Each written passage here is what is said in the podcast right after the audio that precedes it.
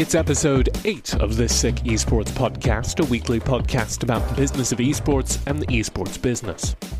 This week, June 2nd, we talk about the ongoing player walkout in the LCS. Then we talk about the economics of co streaming as Gaules and other top streamers leak details of their pay. And we wrap things up with the biggest gaming news of the year a breakout new product from Microsoft. I'm Thomas TJ James, joined by Matthew Cubby Samuelson, and all that hot news is after this.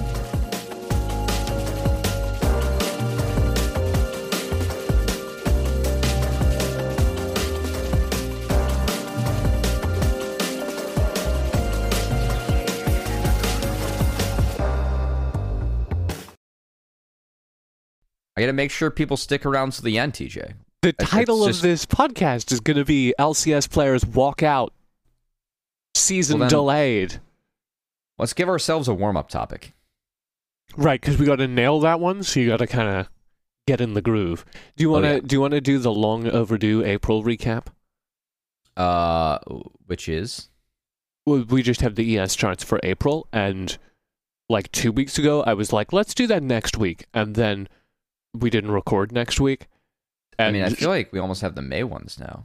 we do, so we better get the April ones out of the way.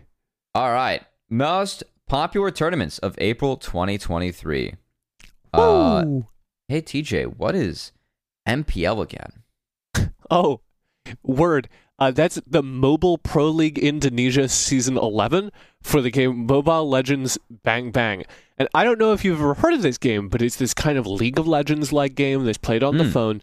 Uh, Mhm. And it is massively popular in Southeast Asia. And yet again, this is just their normal league is outperforming everyone. Yeah, uh, it's going to outperform LCK Spring Finals, which is second uh, with 1.4 million viewers for Gen.G versus T1 as Gen.G found the surprise 3 1 there. And then we have a massive drop off, as next was the Spring Finals for LEC. Uh, 572,000 viewers that watched BDS versus Mad Lions. And then we have IEM Rio 2023. Uh, just below that, just below that is VCT 2023 America's League Loud versus Sentinels, which I believe was a regular season match. So the fact that a regular season match for Valorant's up there with a couple finals for League and regular season Mobile Bang Bang is yeah, uh, not but. Man, do you not want to look at where the viewership, what channels the viewership was on for that? Man, do they not want you to look any closer at that VCT number? Wow. Uh, if you scroll down uh, esports charts, as always, shout out to esports charts for providing some of their data publicly. They provide very good analysis of who's winning in the current esports viewership market. If you go all the way down to the very last chart on this esports charts page, which will be in the show notes, um, there is a breakdown by esports channel. And you will see that actually Valorant is not up there. yeah, I, I, it's it's MIA. Um, and what that means is that Valorant's viewership is entirely split between different co-streams. It's not on the main broadcast. Um, the the Call of Duty co-stream by Scump, which we'll talk to about in a moment. See how I plan this out. Oh, The Call of Duty co-stream by Scump kind of climbs into fifth place there with 130,000 viewers. ESL Counter Strike's main feed. Uh, this was for Rio. This is not the major. This is Rio. Um, a little bit higher on that list than Scump. Um, and Gaules, who is the biggest Brazilian Counter Strike streamer, got to co-stream ESL Rio, and so he is at the very top of the list in second place with the two League of Legends League uh, flanking him. Is it really just League of Legends where co-streams are not the most single most popular stream to watch? Um, I saw some information about that, but basically that's shifting as well. The the numbers on League of Legends co-streaming um are are significantly growing. Um, I do think it's a different. I'm trying to I'm trying to find that article. I do think it's a different story because Call of Duty and Valorant are both losing to their co-streamers in a very real way, right? Um, the difference with the Counter Strike thing is they do not have a Brazilian oriented broadcast. They do not have a broadcast in Portuguese for a Brazilian audience. So what they do instead is Gaules pays them for exclusive access to that content. And he pays to be the exclusive Portuguese broadcast in Brazil. So that is much less of a co-stream. That is kind of just a broadcast partner, right? that is kind of just ESPN rebroadcasting. That is not the same as um, what is happening in Valorant or League of Legends increasingly or Call of Duty, where the studio is either paying or giving a great deal to streamers in order to salvage some viewership.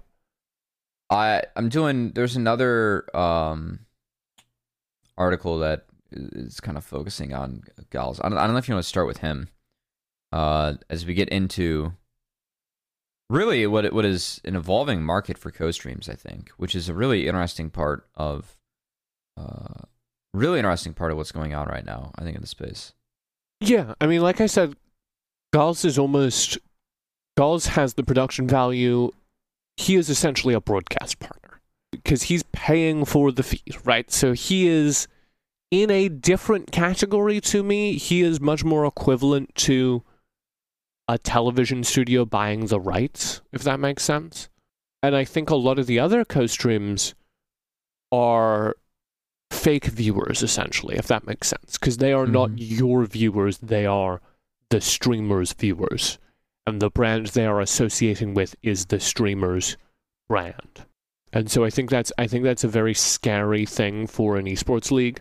Um yeah. here are the numbers on msi the big league of legends uh, final the big league of legends mid-season final. Um 30% of their viewership came from co-streams. Okay. And most of that would be Caedrel.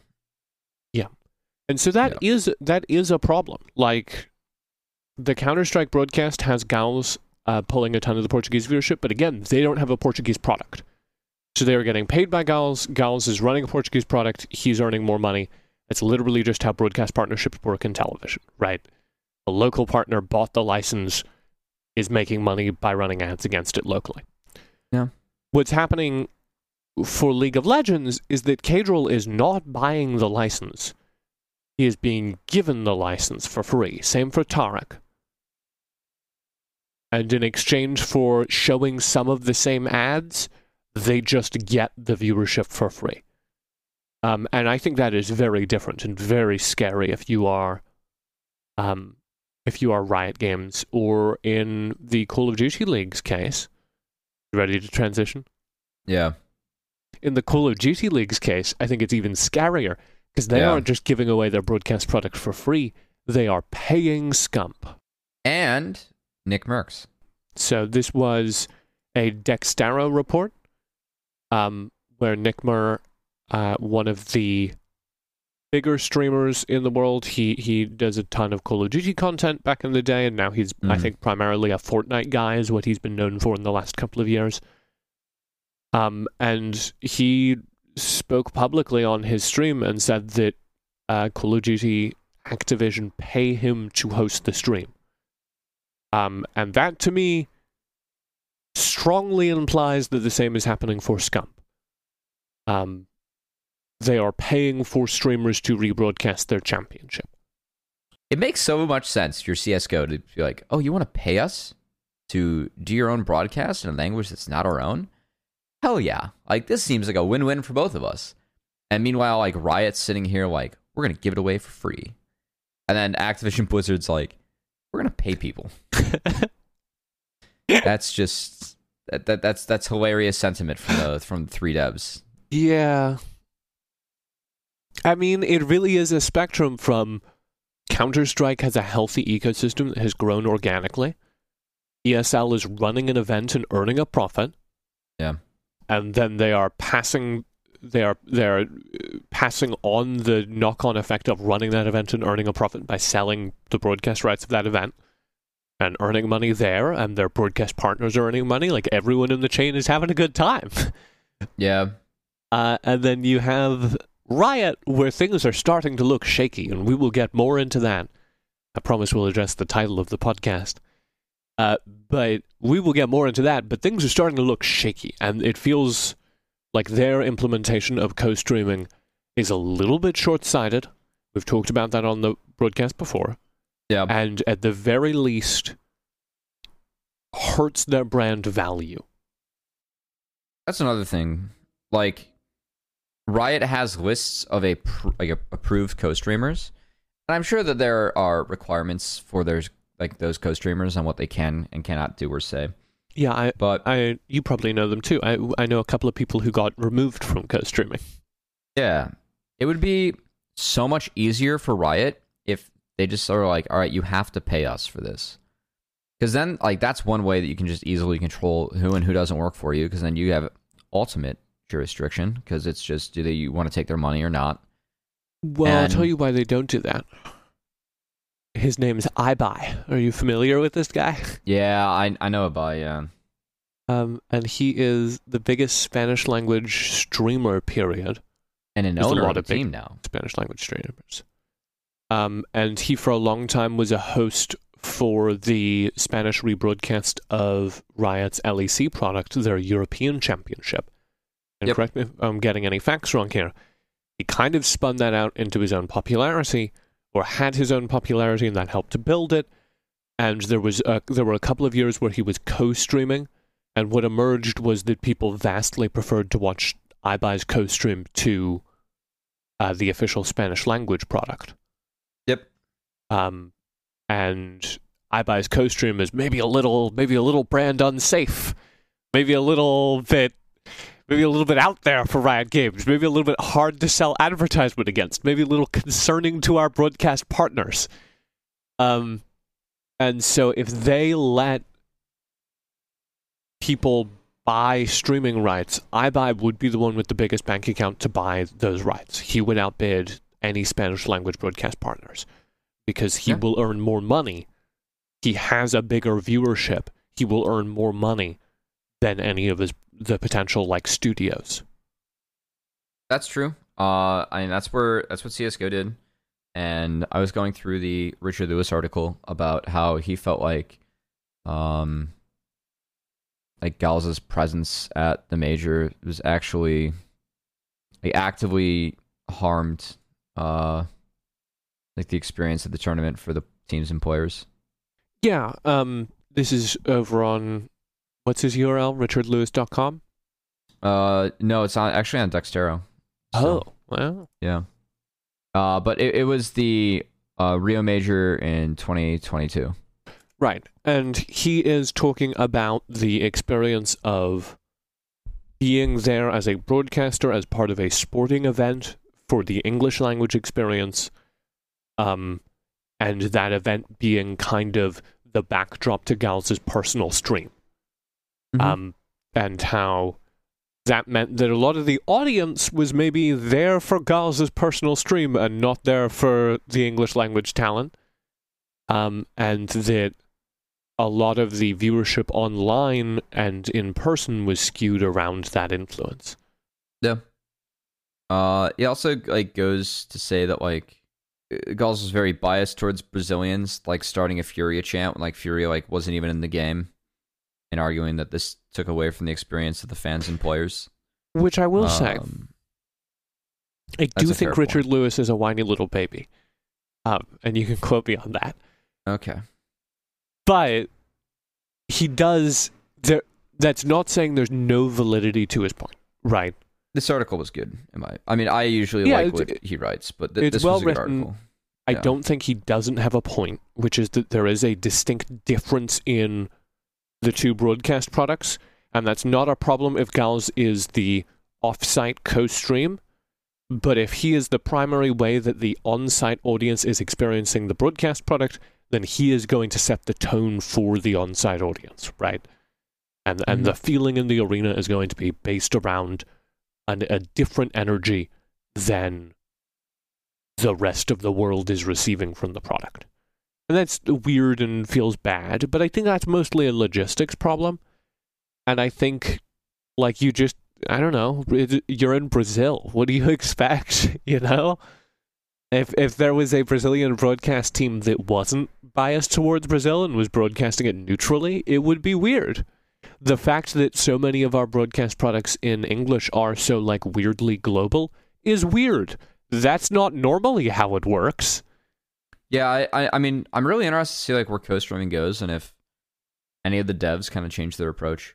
Because at the moment, like it's the three major devs in esports have three different approaches to this, and I think we're seeing pros and cons for everything. I, I personally I think that CS has the best where you're getting paid. Because yeah, maybe a Ibai offers the most money, but you still have the right to say no. Yeah. Now that's not going to happen a lot in esports, and money does talk. But um, Gaules said on his stream he paid millions of dollars for the rights to the tournament. That, of course, went to the tournament organizer ESL. And I will note, Valve software is involved nowhere in the chain. They approve ESL to hold the event. They give ESL the license. That's that's technically in there, but my understanding is it's pretty easy to get those licenses if you're a real company. So they approve ESL to run the event. ESL run the event. They sell the rights. They sell tickets. They make money. There's nowhere in that chain where Valve gets a cut. And like you say, that is very different from uh, uh, uh, League of Legends, where if you run a tournament of substantial size outside of the official Riot tournament, you have to pay Riot a significant amount. Um, and Call of Duty, where nobody can run a tournament outside of the official Call of Duty League. Yeah. All right. We got a good article from The Verge, always covering. I saw most, this. I was like, this is relevant to gamers. It's the most forefront news when it comes to technology and what's going on, what's I important mean, in the world really, of gaming. this is going to change the state of esports, the state of gaming. Microsoft kind of coming out swinging, wouldn't you say? Yes. Uh, I, I, I cannot believe the the innovation that we're seeing from Microsoft. Maybe it's from the AI they have now with Yeah, Bing. the next generation stuff. Uh, I think that's how they might have figured this out because it's just too popular to pass up. When you see stuff like this, it makes you really appreciate that there are all those uh, competition and markets authorities kind of blocking their acquisition of Activision, because stuff like this really proves that Microsoft is, you know, a dominant player in gaming. That they that they understand the needs of the market better than any other, and they they possibly have kind of a chokehold on the market. Um, this is the kind of stuff that really makes you really makes you realize just how powerful Microsoft is as a gaming company. It is ridiculous how innovative they are with one of the products that is core to their business values and fundamentals.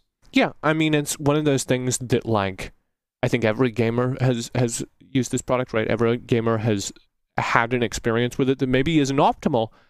And because they're now hitting it with this update, because they're now I think really reinventing it, um the experience is going to change for literally hundreds of millions of gamers worldwide. Two years in the making. two years in the making because you have to get this kind of stuff right. They they didn't just launch it; they tested it. They uh, spent spent a lot of time in QA. QA. Mm-hmm. Mm-hmm. And, and you know, frankly, when when you're talking about Activision Blizzard, you're talking about um, the Overwatch League and all that stuff.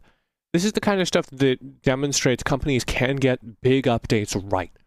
This is the kind of stuff that demonstrates the kind of big corporation making products for gamers doesn't have to be this kind of corporate hodgepodge of focus testing. It can be a passion project too. It can be kind of an expression of artistic intent. Um, and that's really cool to see. All right. Are you What cutting the bit? Yeah. What is it? I mean, I, I, I got I got nothing else. What is it? I win. Microsoft Paint finally gets a dark mode on Windows Woo! 11, baby. Let's go. That's the story. I mean, honestly, my eyeballs are saved. No longer will you be looking at Microsoft Paint at 1 a.m. while you're trying to do something in Microsoft Paint and you're like, damn, this is so white and bright. Now, it can be dark. It can be easy on your eyes. And yes, it does say in this article that this took two years for them to push as an update. Well, you know, they also have a customizable zoom now. Oh, that's true. Big time. um, Microsoft Paint. They It's, also go it's in, so back. Yeah, they also go into this. Um, for a while, there was something called Paint 3D. You might have seen on your computer. Oh yeah, yeah, I have. Uh, that. that was all over the place. They were really trying to push it. Vibes were off. Wasn't a good product. That stuff is out. Modernized Windows Paint is back. Okay.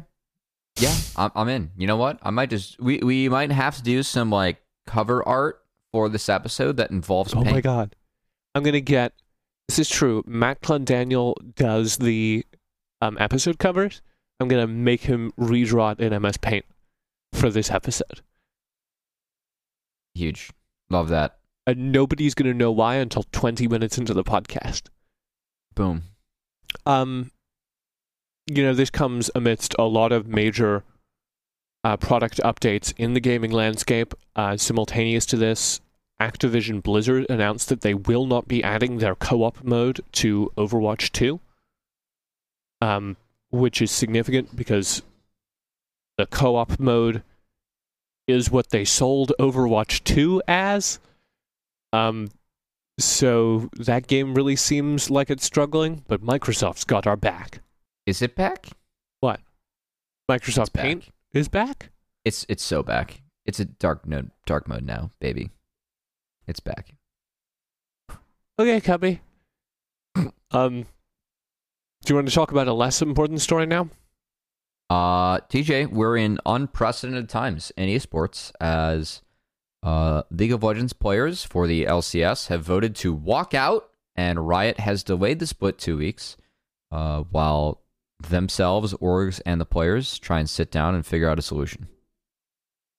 Yeah, this is Riot's premier esports product. I don't think it is their biggest by a long shot anymore, uh, but it is the one that started it all. It is their North American League of Legends Pro League. And for a variety of reasons, you obviously work on this product, so I respect both that you have to be somewhat cautious what you say, uh, and that you have much more information than I do. So, uh, my understanding of the reasons for this are that they the Riot Games announced to players early in last season that there would be, despite teams' best efforts to get the promotional league kind of cancelled because it cost a lot of money, building players in your AA ball league is expensive. Um, despite the teams kind of agitating for that AA ball league, that promotional league, to get removed, uh, Riot was assuring players that that wouldn't happen, that the promotional league would stay, that there would be various other assurances uh, to players' jobs and kind of s- standard of living. Yep. And only a couple of weeks, I believe three weeks before the season started, it was announced that in fact that promotional league would be vanishing, and there are various other compromises that Riot was making with team owners, which before we even get to the players walking out, does speak to, I think, very shaky ground for the league. I think if the teams are saying we cannot afford to run a promotional league, um, that is a very dire sign for a lot of these teams. And the fact that Riot is making moves to keep those teams alive is, is cutting entire broadcast products. That speaks quite poorly to the state of the teams. They, they've got to be in dire straits. Yeah, I I mean I have a lot of thoughts here. Uh first off, yeah, that that is how it started. So this all started with the capitulation of the requirement for Challengers League, uh which uh, under the franchise agreement it is required that uh franchise teams field a team in that league.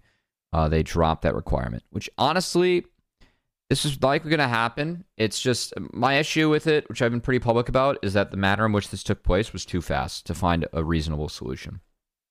And I think what happened is that the players realized how little power they actually have because, again, they aren't unionized. And as with any esport, the game developer is the judge, jury, and executioner. Uh, whatever they want goes. And they're executing. And in this case, the owners had an emergency vote, and the league said yes to their asks. Uh, and a lot of the teams came out and talked about their spending on Challengers League. Uh, that's all fine and dandy. Uh, the Player Association said that the average operational cost of a Challengers team is about 16% on budget. And uh, to be fair, like from a business end, that is quite a bit to cut.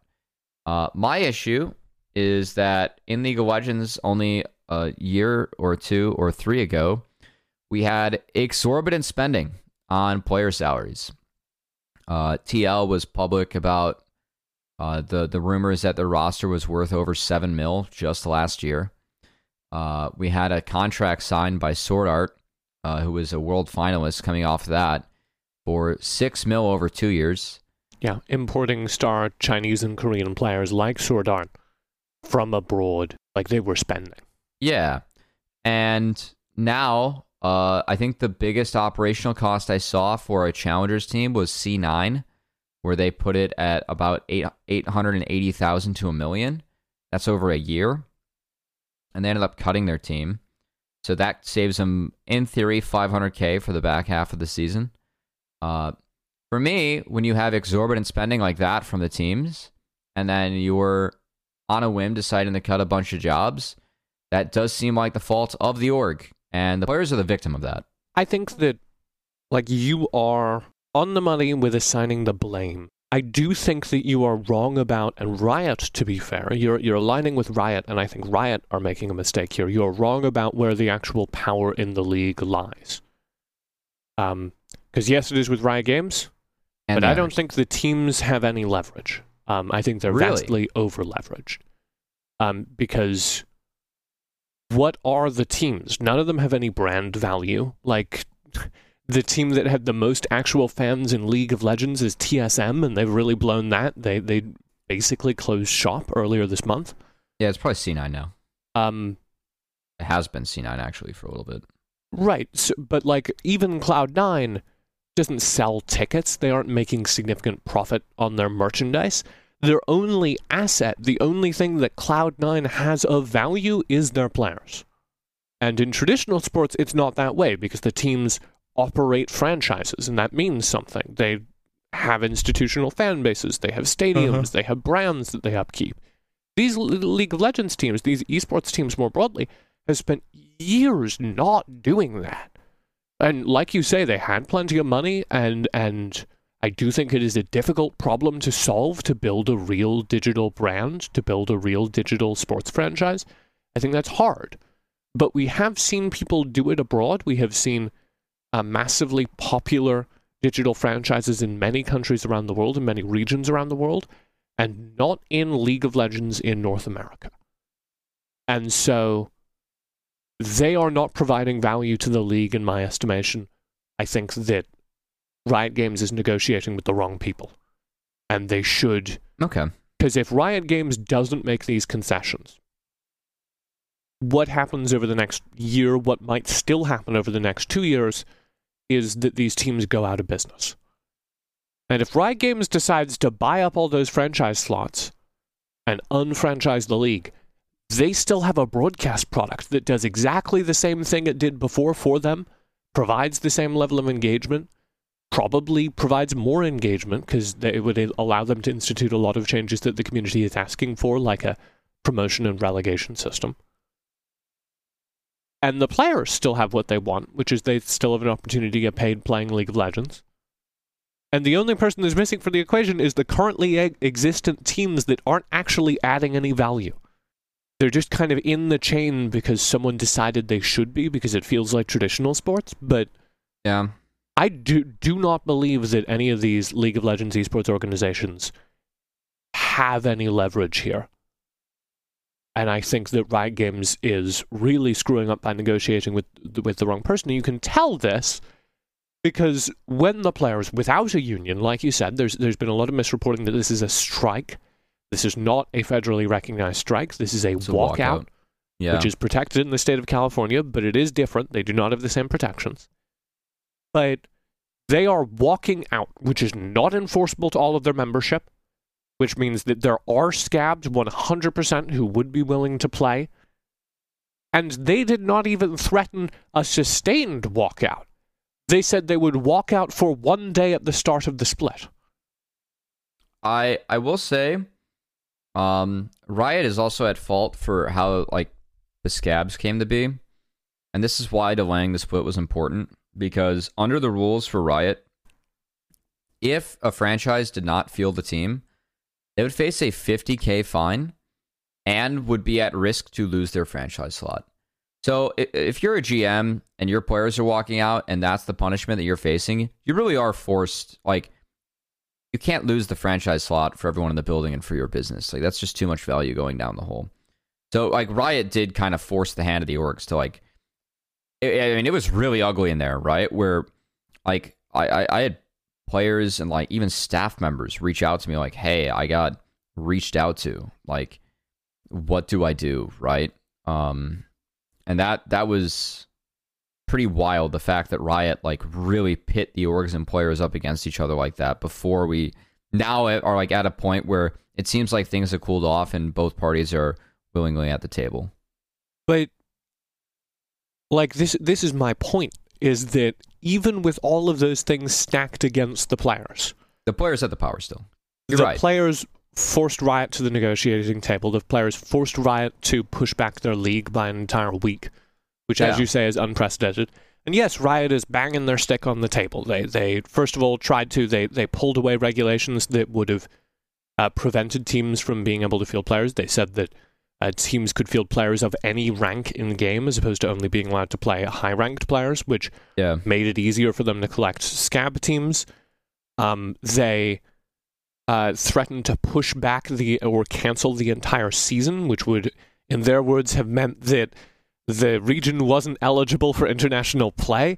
And both of these are blatant plays for the for the public. It's it's. I mean, this I- is how labor yeah. disputes work. Both of these Yeah. are your players are making it so that we can't compete internationally. You want to see America, and they lost, and they lost. The PR I- game went very quickly against Riot and the teams. I mean, I it's been against them the entire time, and that's the one area I'll give the PA a lot of credit is that they've done a good job at getting public perception on their side. Now, I will say that with the list of the PA's first asks, most of those weren't very realistic. Like asking in, in the ask, asking for to bring back promotion relegation and to remove franchising, like that's probably not gonna like that exists for public pressure and it exists for Riot to say no to, and then for the PA to go back and be like, oh, Riot's being unreasonable towards us, right? That's not gonna happen. I mean, you know what else is unreasonable? Saying that What? you're going to cancel the entire season of your league that you have Yeah. hundreds of employees working on, like that's also not going to happen. So you know, Yeah. it's a labor dispute. It is. Uh, and I, I'm really curious where things go at the table. Now, my fear, as someone who you said I'm involved with the league, um, I got to cast one day of LCS last year. Woo! Or last Woo. split. And, And, you, you do cast the Challengers League. You are one of the primary Yeah. broadcasters on the Challengers League, the one that is in so much dispute. It Yeah. would continue to exist. You would continue to have a job. Uh, most of the players would continue to play in it, but they wouldn't be on franchise teams, is my understanding. Well, is that correct? Yeah. So the league last split, the league was 16 teams. So we had the 10 franchise teams and six provisional teams. Six provisional teams competed, uh, competed in that league, but were also up for promotion relegation. Uh, now, seven of the franchise teams have dropped. Uh, we have 10 teams in the league, as uh, Disguised Toast now is running a team in the league. Uh, they just gave him the slot. And uh, I I think that all teams will be up for promotion relegation now. Uh, so the bottom two go to play that tournament at the end of the year. Uh, so a, a franchisor could lose their slot in that league. The damage for me has already been done, and my greatest fear for this is that the players realize that because Challengers League was cut, that they don't have any power, and then no changes or concessions are made back for Challengers League, and the pros just walk away with like one or two guarantees for themselves.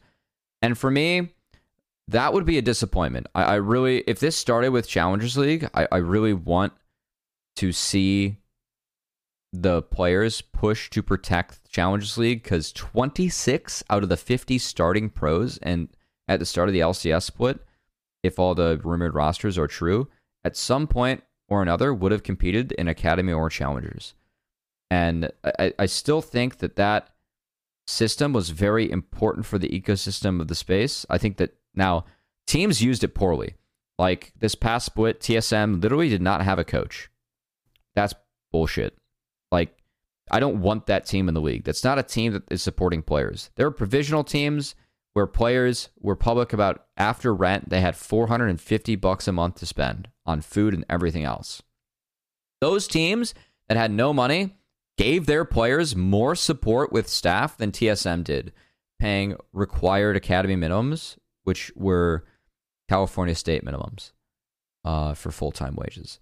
So like, I don't I don't want a team like that in the league. Like that's bad for the league. I, I think that the removal of the requirements fine, but I think how it was handled because it was made so quickly, I didn't give teams options to be like they moved the server location for this league to Chicago. So teams and like teams could have moved their teams over to Chicago to get better ping and like have that cut costs. Um, yeah, Chicago right now they're all playing in LA. Chicago obviously yeah. much cheaper.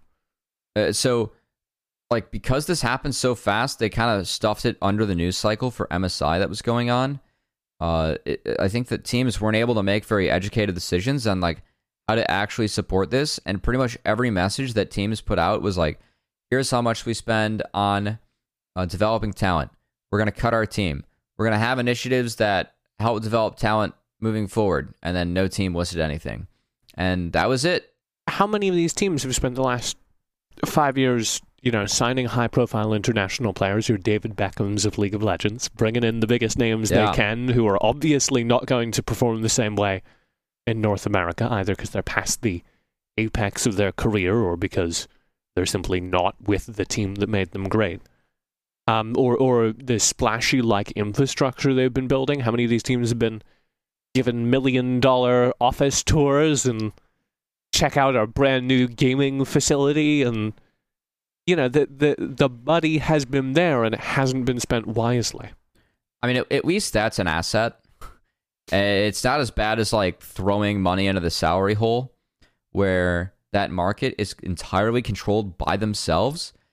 And with VC money, I, they literally just had a measuring contest and like how big of a facility they could buy, how much money they could spend on top pros, and then look where it's gotten us now.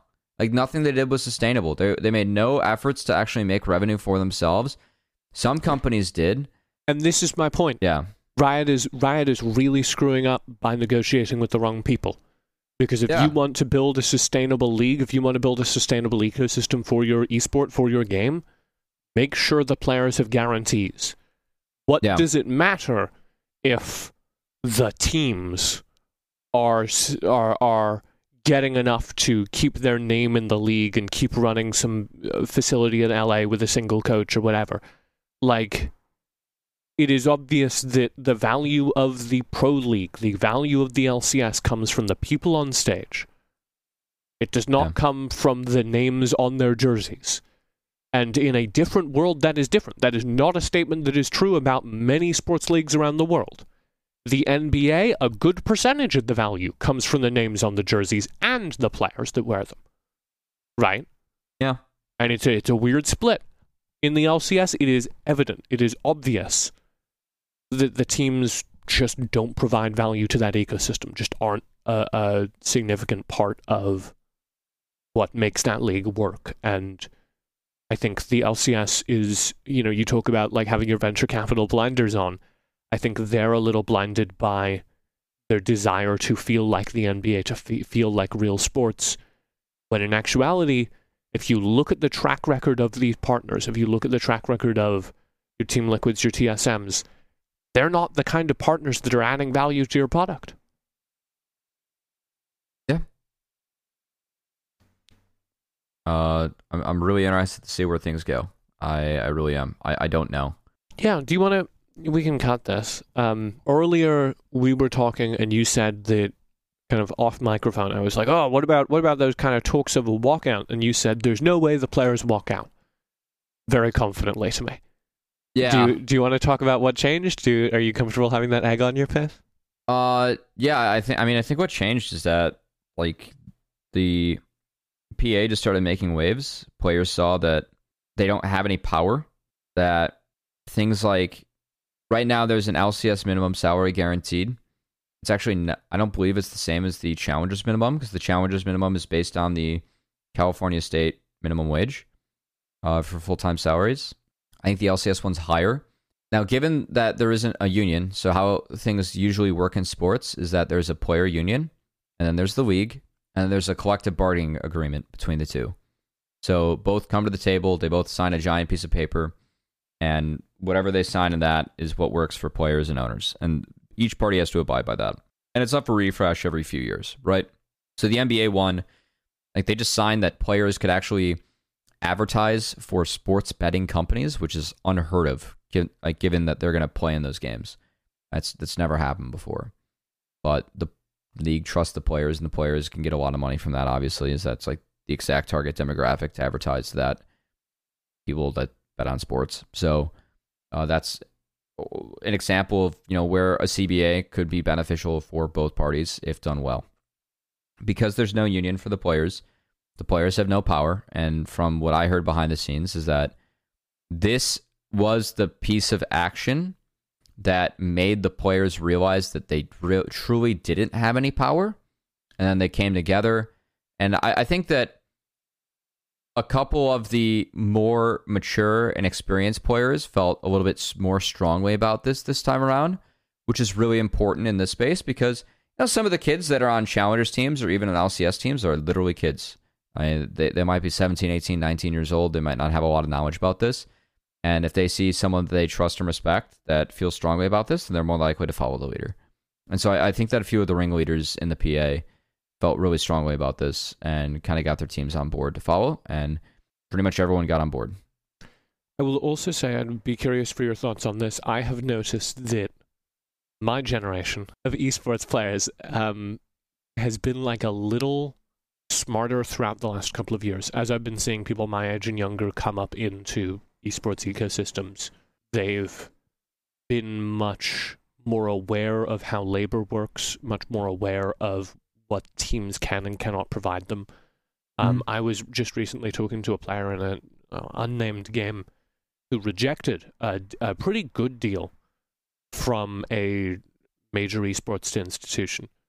Um, not because it wasn't a solid deal for the size of the game he's playing in, but because he said, well, either the game gets significantly bigger, in which case I'll have signed a terrible deal this early on in the game's lifespan, mm-hmm. um, or the game gets significantly smaller, in which case I'll have, you know, wasted a lot of my time working for this company in a, in a game that's not going to succeed. So it just doesn't make sense. And that struck me as the kind of thing that just wouldn't have happened in esports five years ago. So I'm wondering if maybe, and, I, and I've seen some advocacy from the youngest players on these LCS rosters, um, maybe that has, that generational shift has impacted the organizing as well. Potentially. I I mean, I I'm happy for the players that's the case. I think over the years there's a lot of learning, and if you've done your research, then you can try and learn and figure some stuff out.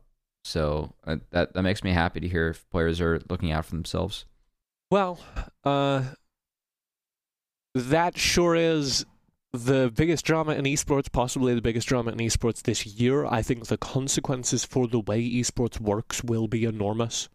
But if the players win here, if the players get even 50% of their demands, I think that will reshape what players across esports games are willing to do. Um, very important, very high stakes. Uh, it's a good, it's a good month for high stakes union negotiations in LA, I guess. Yeah, uh, we will we will see how that shakes out. Um, let's wrap yeah. it up with our favorite corner. Ooh, the Activision Blizzard corner. Do you want to? Do you really want to talk about item number one here? I kind of want to want to skip to item number six. I I don't care about item number one that much. Uh, yeah, same. Pretty much, COD League. They're designing custom skins and cosmetics uh, with the teams, and they're also consulting players on making maps, which is cool. I, am I am a fan of that. Uh, um, now let's talk about Jacob Wolf. What's our favorite little gremlin been getting up to? Well, he's uh, covering another gremlin, uh, which would be uh, Bobby Kotick, the, I guess, 20 plus year tenure as CEO of Activision Blizzard uh, was Bobby Kotick. And yeah. uh, apparently there was an article that went easy on him in Variety magazine, and Jacob Wolf said, wait a minute, this guy sucks and wrote an article talking about how this guy sucks. Yeah, Jacob Wolf, formerly of ESPN, now of Upcomer.com, his own media venture, and uh, jacobwolf.report, his own blog, which is where this piece uh, ran. Um, yeah, and I, and I think this is this is first of all a really fun article because it's like from my favorite genre of articles, which is articles about articles. Anytime you can find an article about an article, you're thriving. You're in for some good stuff. Um, and this is about, like you say, the Variety magazine profile of Bobby Kotick, who, uh, among other things, oversaw the sexual harassment allegations that were verified by multiple different uh, state regulators at Activision sys- Blizzard. systematic, by the way. It was bad. Yes. It was really bad. really bad. Um, the like collapse of Activision Blizzard's IP business, the the kind of devolution of it into a Call of Duty studio. Um, he also oversaw the the failure of the Overwatch League and the Call of Duty League. Like he has been a very controversial figure over the last couple of years, and he got a fairly glowing profile um, in Variety magazine. So I thought I thought this was interesting for a couple of reasons. First of all, there's whatever is going on at Activision. Like, you do not do this kind of thing. You do not give this kind of access to Variety magazine unless you feel like you need some good press. Mm-hmm. Um, so whatever is going on at Activision Blizzard continues to go on at Activision Blizzard. Is Hey. what I would say there. They need to make sure that you know their merger with Microsoft doesn't get torpedoed by antitrust laws. So they need some good press so everyone can you know forget that the bad stuff happened. Maybe Have just you- make it go away. Have you been following their statements on that? I I assume they're just refuting everything that comes out that's against them. Well, it's really weird because like Microsoft, when when the Competition and Markets Authority ruled against them in the UK, they put out a statement that was like, you know, we believe that this ruling is incorrect and we will continue to appeal it. You know, very bog standard company stuff. Activision Blizzard put out a statement that was like, this is idiotic. They're insane. They're stupid. It was like this is really weird. It was like a TwitLonger. It was an esports dunzo manifesto. Um, Oh, man. It was, it was very weird and unprofessional. Sorry, continue. Uh, I, personally, I mean, I, I the last Jacob Wolf article I read, he was complaining that someone wouldn't invest in his company because it was esports and that was it. And he was like, "Here's all I've done." And th- this was a refresher for me because he's complaining, but it's actually about someone who kind of is a piece of crap. So Yeah. it's nice.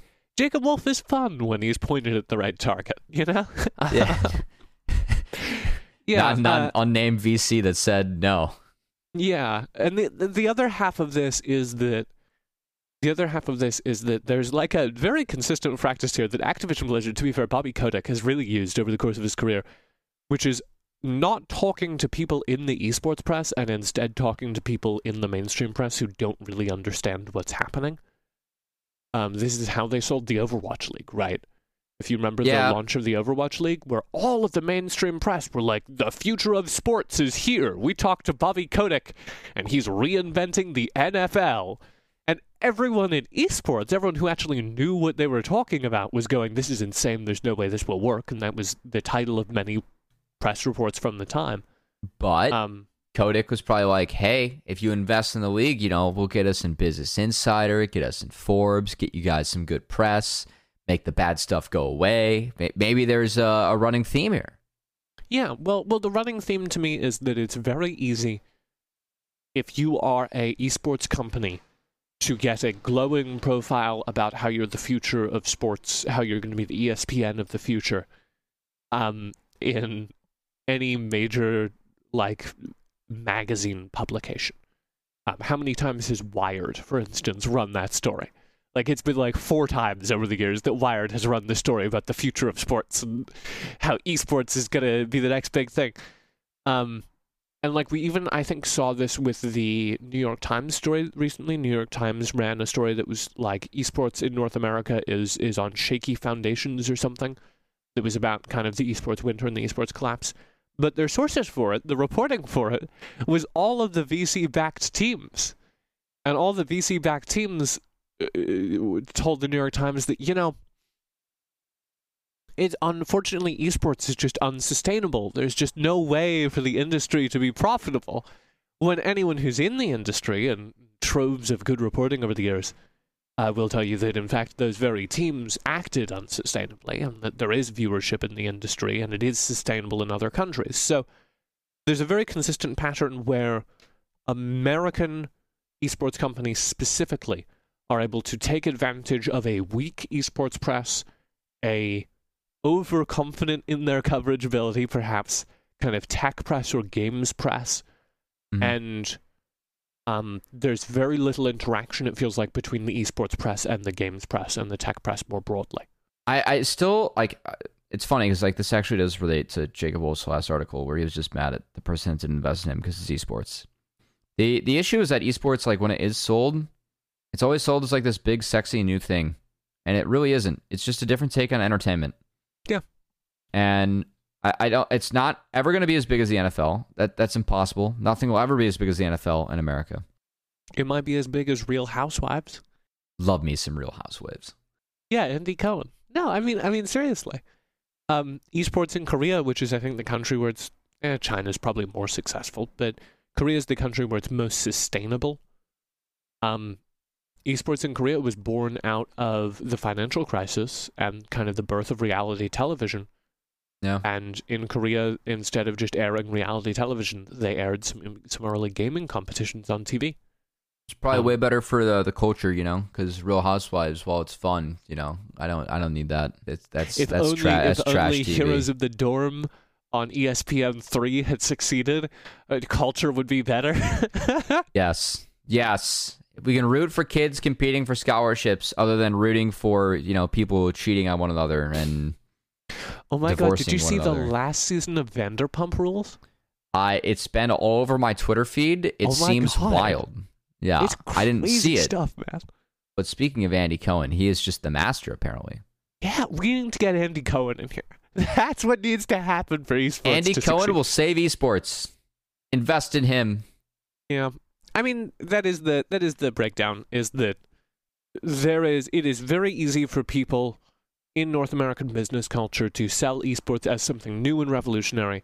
I don't know if I agree with you that esports will never be as big as the NFL. I think that you know, two decades from now, who's who's to say? You know, I think it is clear that the idea of competitive video gaming is not fun. It is an evolution, not a revolution. It is hey, we're making an entertainment product that young people will watch, and we're going to put ads on that entertainment product. And there's a lot of focus that seems to miss that. And this is what I'm talking about when I was talking about the teams not really providing value. If, if the value in the ecosystem comes from people watching the entertainment product, then the value is the players and it is the broadcast. Yeah. And the the teams don't enter that picture unless they insert themselves into being viewership drivers, which none of the teams are. Um, look- so that's like an example of how the ecosystem just gets twisted up by these weird analogies and this like backwards desire to be the NFL as opposed to to be a successful product. And look at what we had just yesterday. There was no LCS, so Disguised Toast put debuted his new roster and went up against Delta Fox, team of streamers, uh, from way back in the like OG League days, and everyone was thrilled about that. Loved that. It's really not teams getting involved; it's just content creators and people, and it was Yeah. fun. And that was a real indictment for me because uh, we don't have the viewership numbers for that entire stream, but I but I glanced at them on like less accurate um, forecasting sites, and my God, did that stream, which was one streamer putting his amateur team up against a group of washed-up pros turned streamers, outperformed the LCS. My God, was the viewership real good on that stream?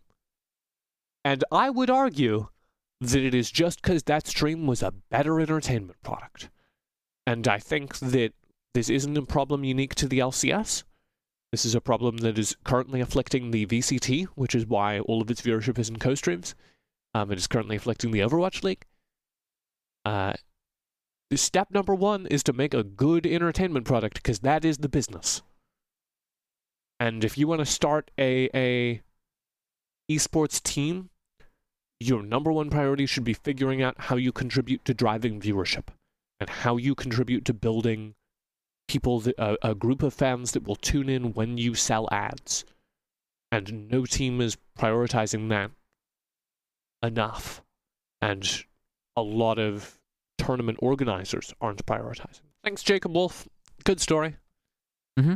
Uh, does that about wrap us up? You got anything else? Nope. Anything going on in your life? Uh, I got CLOL. Uh, so uh, we're gonna support the collegiate players. Definitely, you know, they they've got no reason to to walk out. We're gonna make sure they have a grand old time at the studio. I actually I like doing CLOL a lot because some of the guys are just like so happy to be there and they work their ass off to compete. It's fun. Is that the LCS studio this year? Uh, yeah. Wow. Used to be CLOL was um, via Big Ten, and Riot didn't directly produce it. So that's interesting Yeah. that Riot is directly producing it now. It was that last year too. Last year that it was eight teams, but this year it is four teams, and they have CVal as well. There are three teams in for Valorant. Ah. All right. Well, cool for the Valorant collegiate teams. Cool for the collegiate ecosystem. I'm gonna go work on my job now. Yeah, we're gonna go record that intro now. Woo!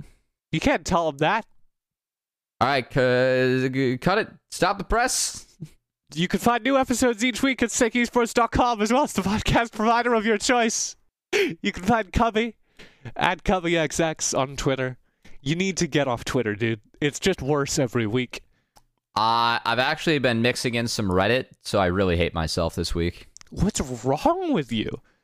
Well, there's been a lot of news going on, I and was sometimes looking at those Reddit threads though, just like as an observer, and it, they are I- I bad mean- Reddit threads. I wasn't getting involved, but you know, sometimes you got to go through the minds. Who's gonna carry the boats, TJ? That's me. Uh, me at carry the boats. esportstj.com. It's TJ at esportstj.com. Uh, be safe, be kind to yourself, and get paid what you're worth, especially if you're a member of the LCS Players Association.